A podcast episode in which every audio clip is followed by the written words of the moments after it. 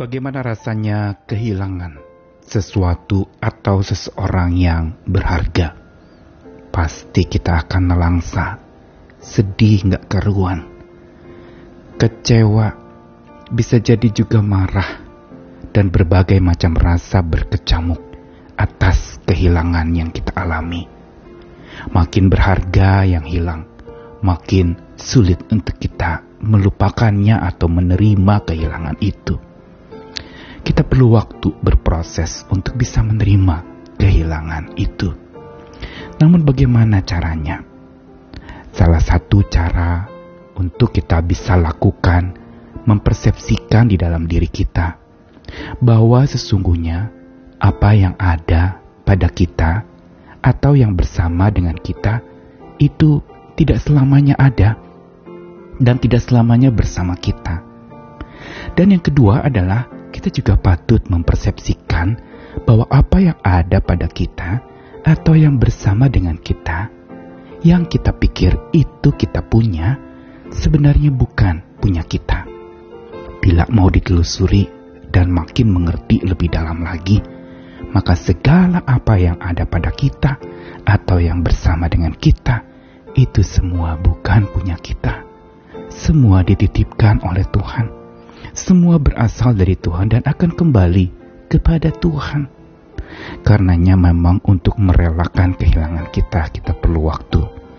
Untuk menyadari bahwa sebenarnya kita tidak punya apa-apa. We have nothing. Saya Nikolas Kurniawan kembali menemani di dalam Sabda Tuhan hari ini dari tiga ayat firman Tuhan. Yang pertama adalah dari Mazmur 74 ayat yang ke-16. Punya mula siang, punya mula juga malam. Engkaulah yang menaruh benda penerang dan matahari. Lalu Mazmur 89 ayat 11 atau yang ke-12 dikatakan punya mula langit, punya mula juga bumi, dunia serta isinya engkaulah yang mendasarkannya. Lalu di dalam Hagai pasal 2 ayat yang ke-8 dari Alkitab versi mudah dibaca. Semua perak mereka sesungguhnya adalah kepunyaanku dan semua emas milikku. Inilah yang dikatakan Tuhan yang Maha Kuasa. Tiga ayat yang dibacakan tadi semua berbicara tentang segala kepunyaan Allah. Yang kalau mau ditelusuri semua itu ada pada kita dan bersama kita.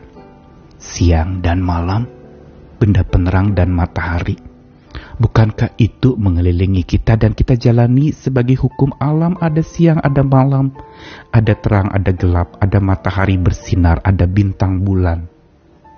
Lalu di dalam Mazmur 89 juga dikatakan punya mula langit dan bumi serta segala isi dunia ini engkaulah yang mendasarkannya karena engkaulah yang empunyanya. Dan di dalam Hagai pasal 2 ayat 8 yang merupakan kelanjutan dari pesan Tuhan yang menegur bahkan memberitakan berita penghukuman kepada bangsa-bangsa bahwa Tuhan akan menggoncangkan segala bangsa, semua barang yang indah-indah kepunyaan segala bangsa datang mengalir dan Tuhan akan memenuhi rumahnya dengan kemegahan firman Tuhan semesta alam. Namun dengan catatan bahwa kepunyaanku lah perak dan kepunyaanku lah emas. Demikianlah firman Tuhan semesta alam. Apa yang dikatakan dari ketiga bagian sabda Tuhan ini mau memberitahu kepada kita bahwa segala apa yang ada di bumi ini adalah milik Tuhan. Begitu juga segala apa yang ada pada kita. Mungkin kita protes. Loh, Pak, saya kan mencari uang. Uang itu ada sama saya, yaitu milik saya dong. Hak kepemilikan atas nama saya. Saya yang berjuang, saya yang cari uang. Kenapa bisa dibilang itu milik Tuhan? Atau itu punyanya Tuhan? Atau mungkin kita punya talenta, bakat, kemampuan ini, kemampuan itu, dan kita merasa kita memilikinya. Apalagi kalau itu sudah dipuja-puji oleh orang dengan apa yang kita tampilkan lewat talenta dan segala bakat kita. Kita protes pada saat itu sudah pudar atau hilang.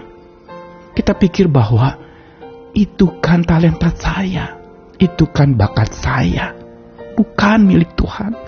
Tuhan berikan kepada saya dan itu berarti untuk saya, milik saya.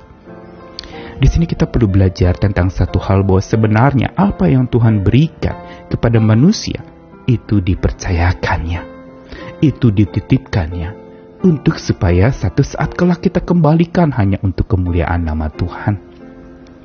Dialah sang empunya segala yang berarti bahwa apa yang ada pada kita di dalam diri kita atau di luar diri kita, Dia yang bersama dengan kita atau apa pun yang ada pada kita hari ini, yang kita pikir itu adalah kepunyaan kita sebenarnya itu bukan kepunyaan kita. Semua berasal dari Tuhan. Tidak ada yang abadi, tidak ada yang kekal, tidak ada yang bisa kita pegang itu selamanya akan kita pegang. Dan tidak ada segala sesuatu yang kita genggam dan selamanya kita bisa genggam tidak ada segala sesuatu yang kita bisa lihat dan selamanya kita akan lihat terus. Bisa jadi tidak akan bisa kita lihat lagi. Bisa jadi tidak akan kita bisa dengar lagi. Bisa jadi tidak akan bisa kita pegang lagi. Bahkan tidak bisa kita hitung lagi karena sudah tidak ada. Semua yang mau diajarkan dari ketiga ayat tadi mau beritahu kepada kita bahwa we have nothing kita tidak punya apa-apa, sabda Tuhan hari ini ingin ingatkan kita bahwa pada dasarnya kita tidak punya apa-apa karena apa yang kita pikir kita punyai atau apa yang ada pada kita dan bersama dengan kita dan kita pikir itu kepunyaan kita sebenarnya bukan kepunyaan kita. Tuhan hanya mempercayakannya kepada kita untuk sementara waktu dan tidak selamanya. Hanya Tuhan Maha Empunya segala. Mari kita berproses untuk menerima kehilangan apa pun juga atau siapa pun juga yang begitu berharga dalam hidup kita dengan menyadari bahwa pada dasarnya memang kita tidak punya apa-apa. Dan kalau hari ini kita masih punya sesuatu atau seseorang, itu Tuhan percayakan. Karena itu peliharakanlah selagi masih ada. Karena itu jagalah selagi masih ada. Karena itu rawatlah selagi masih ada. Sebelum itu tidak ada lagi bersama dengan kita Mari punya pandangan iman yang lebih dalam lagi. We have nothing. Kita tidak punya apa-apa. Karena yang mempunyai segala adalah Tuhan kita. Selamat berproses, selamat terus menyadari akan betapa kita milik Tuhan yang begitu berharga dan itu jauh lebih bernilai dari segala sesuatu yang ada pada kita dan sudah tidak ada lagi bersama dengan kita. Tuhan mengasihi kita sekalian, Tuhan menyertai kita. Amin.